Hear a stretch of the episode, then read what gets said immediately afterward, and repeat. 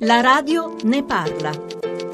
Le proteste di piazza, gli arresti, le violenze, almeno 35 morti da inizio aprile in Venezuela. Il presidente Maduro ha convocato l'Assemblea Costituzionale, le opposizioni continuano a chiedere le sue dimissioni e nuove elezioni prima della scadenza naturale del mandato prevista nel 2018. Un clima politico che ha radici più profonde nel tempo. Vanessa Ledesma, suo padre, ex deputato e sindaco di Caracas, dal febbraio del 2015 è in prigione. Perché? Sì, mio padre da due anni, 26 mesi, è ancora in prigione, ingiustamente per difendere la democrazia e la libertà del Venezuela. Lui è sempre stato uno dei leader più critici della dittatura di Nicolás Maduro, ha sempre smascherato e denunciato quello che succedeva veramente. E dopo 26 mesi si trova ancora senza processo e senza condanna. Di cosa è accusato? Lo vogliono inculpare per cospirazione e associazione a delinquere, vogliono imprigionarlo a 26 anni di carcere. Però non c'è nessuna prova vera, tutte le prove sono basate sui fatti falsi. Mio padre è la seconda autorità più importante e più votata dopo il Presidente della Repubblica. Lei ha parlato già apertamente di dittatura di Maduro, il Venezuela quindi non può essere più definito una democrazia a suo giudizio?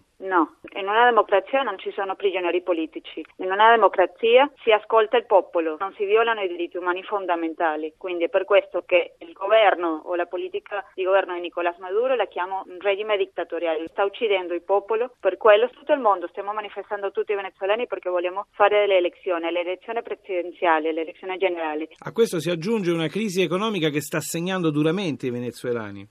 Potrei dire che è una delle crisi peggiori della storia del Venezuela dal punto di vista politico, economico, sociale ed umanitario. Un'inflazione all'800%, i venezuelani non hanno da mangiare, non trovano i medicinali, i beni di prima necessità non ci sono più in Venezuela. Eh, in più c'è la corruzione, l'alta criminalità, anche se c'hai soldi non trovi niente nelle scaffali dei supermercati e tutto questo per le politiche economiche che ha fatto il governo di Nicolás Maduro con tutta questa espropriazione alle aziende private che alla fine ha distrutto tutta l'economia del paese. In Venezuela gli italiani attualmente sono circa 150.000, cosa sa di loro e come stanno vivendo questa difficile situazione sociale e politica?